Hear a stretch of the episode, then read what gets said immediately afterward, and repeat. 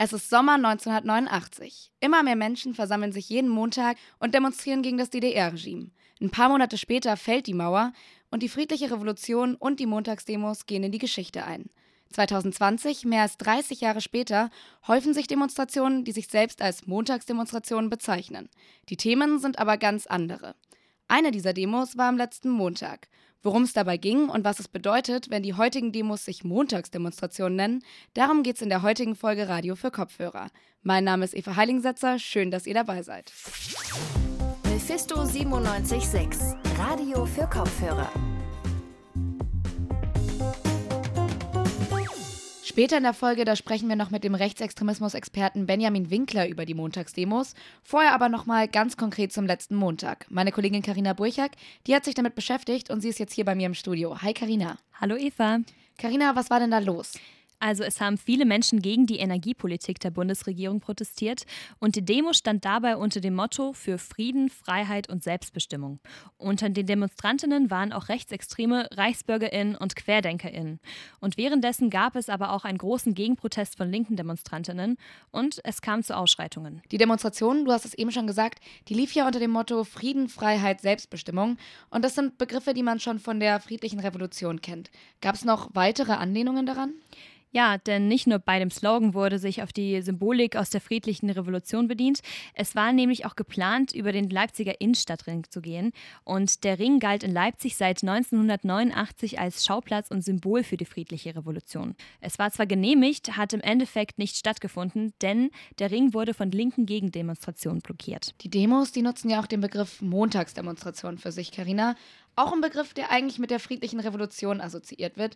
Was macht es denn, wenn so ein Begriff für andere Themen verwendet wird? Einer, der das kritisch sieht, ist Markus Meckel und er forscht bei der Bundesstiftung Aufarbeitung und ist Experte für die friedliche Revolution. Er sagt, es sei problematisch, den Begriff der Montagsdemonstration so zu verwenden. Das sei nämlich zweckentfremdet und würde aus dem Kontext gerissen werden. Was damals geschah, war klar gemeinwohlorientiert. Was wir heute erleben, stellt unsere demokratische Ordnung in Frage äh, und ist von daher hochproblematisch. Meckel sagt, der Begriff der Montagsdemonstration aus der friedlichen Revolution würde heutzutage von rechten Strömungen instrumentalisiert und deshalb sei es eben umso wichtiger, Demonstrationen zu kontextualisieren. Und bestenfalls solle man den Begriff Montagsdemonstrationen nur im Zusammenhang mit dem Ursprung, also in dem Kontext der friedlichen Revolution, sehen. Sagt meine Kollegin Karina Burchak. Danke dir, Karina. Gerne, Eva. In dieser Folge, da haben wir schon viel drüber gesprochen, wie die heutigen sogenannten Montagsdemonstrationen sich an die aus der friedlichen Revolution anlehnen. Einer, der sich damit auskennt, ist Benjamin Winkler. Er ist Rechtsextremismus-Experte und forscht zu Verschwörungsideologien.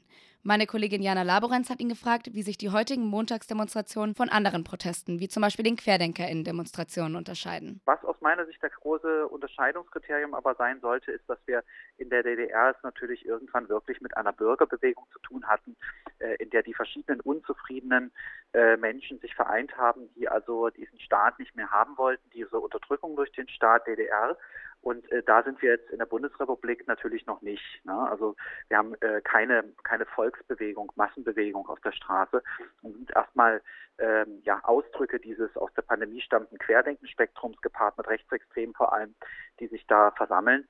Und äh, es bleibt abzuwarten, ob daraus äh, eine Massenbewegung wird, die dann eben auch natürlich äh, solche realen Forderungen stellen könnte, sprich nach einem Systemwechsel und so weiter. Da wäre ich jetzt aktuell noch sehr, sehr skeptisch, ob das passiert. Es hängt aber auch entscheidend davon ab, wie die Politik reagiert auf die Krise. Also auch Sören Pellmann hat jetzt die äh, Montagsdemonstrationen, die auch schon gegen das System Hartz IV protestiert haben. Und auch Sören Pellmann, der Bundestagsabgeordnete der Linke, ruft auch mittlerweile zu Montagsdemos auf und bezieht sich dann auch auf diese Proteste und auch die Tradition der Montagsdemos 1981. Kann es denn funktionieren, auch wenn die Montagsdemos irgendwie bereits von rechts besetzt sind, zum Beispiel durch Pegida oder jetzt Querdenken? Ich fürchte nicht. Also mein Gefühl ist, ähm, dass äh, die Linken zwar äh, andere Motive haben als die heutigen Montag äh, Demonstrierenden, nämlich ich würde bei der Linken sagen, das sind am ehesten wirklich soziale Proteste, wo man also Menschen versucht anzusprechen, die Bedürftige sind äh, und die dann eben auch kommen, weil man bestimmte soziale Forderungen an die Politik stellt. Also zum Beispiel, wenn wir uns die Hilfsprogramme anschauen, da kann man ja durchaus auch kritisieren, äh, dass beispielsweise eine, äh, eine, eine einmalige Zahlung von 300 Euro, muss die wirklich jeder erhalten? Also jeder, der äh, auch äh, recht gute Gehälter hat, äh, oder wäre es nicht besser gewesen, die wirklich an Bedürftige auszuzahlen, dann vielleicht sogar noch äh, ein paar Scheine draufzulegen. Ne? Also so eine Forderung, äh, das ist eine typische sozialpolitische Forderung, sowas sieht man bei den Linken schon eher. Und äh, das würde ich auch von eben diesen anderen Montagdemonstranten äh, unterscheiden. Ich fürchte nur, wenn die Linke oder wenn andere auch soziale Organisationen am Montag auf die Straße gehen, dann äh, wird es sehr schwer sein, sich von diesen anderen Montagdemonstrierenden zu unterscheiden.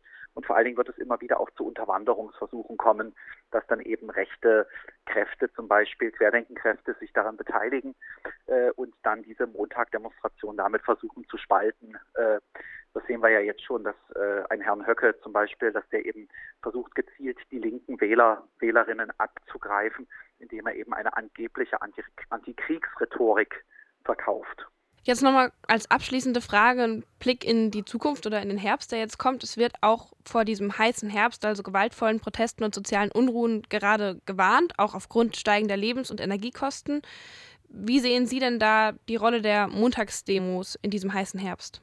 Also entscheidend ist wirklich, wie viele Menschen werden jetzt durch die äh, Krise äh, äh, erheblich in ihrem Alltag erschüttert und haben in ihrem Alltag jetzt auch erheblich zu kämpfen, denn damit äh, ihre Preise zu zahlen, äh, Zukunft äh, noch gestalten zu können und so weiter.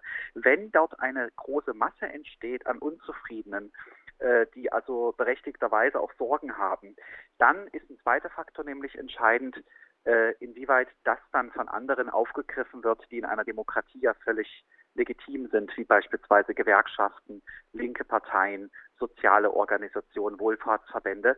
Denn wenn die das schaffen, dieses völlig berechtigte soziale Interesse, die sozialen Bedürfnisse der Menschen aufzugreifen, daraus auch Forderungen an die Politik zu stellen, die Politik unter Druck zu setzen, entsprechend auch Programme äh, abzuändern oder neue zu entwickeln, um eben den Menschen in der Krise jetzt zu helfen, äh, dann äh, glaube ich, werden diese Montag-Demonstrationen eher eine Parallelwelt für sich abbilden und äh, werden wahrscheinlich auch nicht sonderlich wachsen. Wenn die Politik es aber nicht schafft, äh, äh, entsprechend klug zu handeln äh, und eben beispielsweise die, Gru die Gruppe derer, die wirklich real betroffen ist, immer größer wird, äh, und es auch gleichzeitig nur wenige Versuche gäbe, jetzt von sozialen Organisationen, linken Parteien etc., äh, da entsprechende Angebote zu machen, dann ist schon damit zu rechnen, dass sich die Menschen auch diesen Montag-Demonstrationen alleine schon aus Mangel an Alternativen anschließen. Und äh, dann kann das Ganze auch sehr schnell einen Kipppunkt erreichen. Ne? Also wo dann eben äh, diese Montag-Demonstrationen so mächtig werden, dass dann wirklich äh, auch äh, in Teilen äh, Besetzungen von Regierungsgebäuden, Ausschreitungen, ähnliches äh, zu erwarten sein könnten.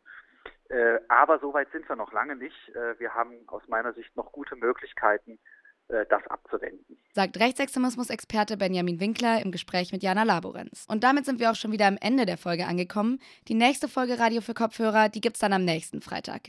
In der Zwischenzeit, da findet ihr uns auf Social Media. Auf Instagram und Twitter heißen wir Mephisto976. Ich bedanke mich noch bei Karina Burchak. Sie war für die heutige Folge verantwortlich. Euch wünsche ich ein schönes Wochenende. Mein Name ist Eva Heiligensetzer. Ciao.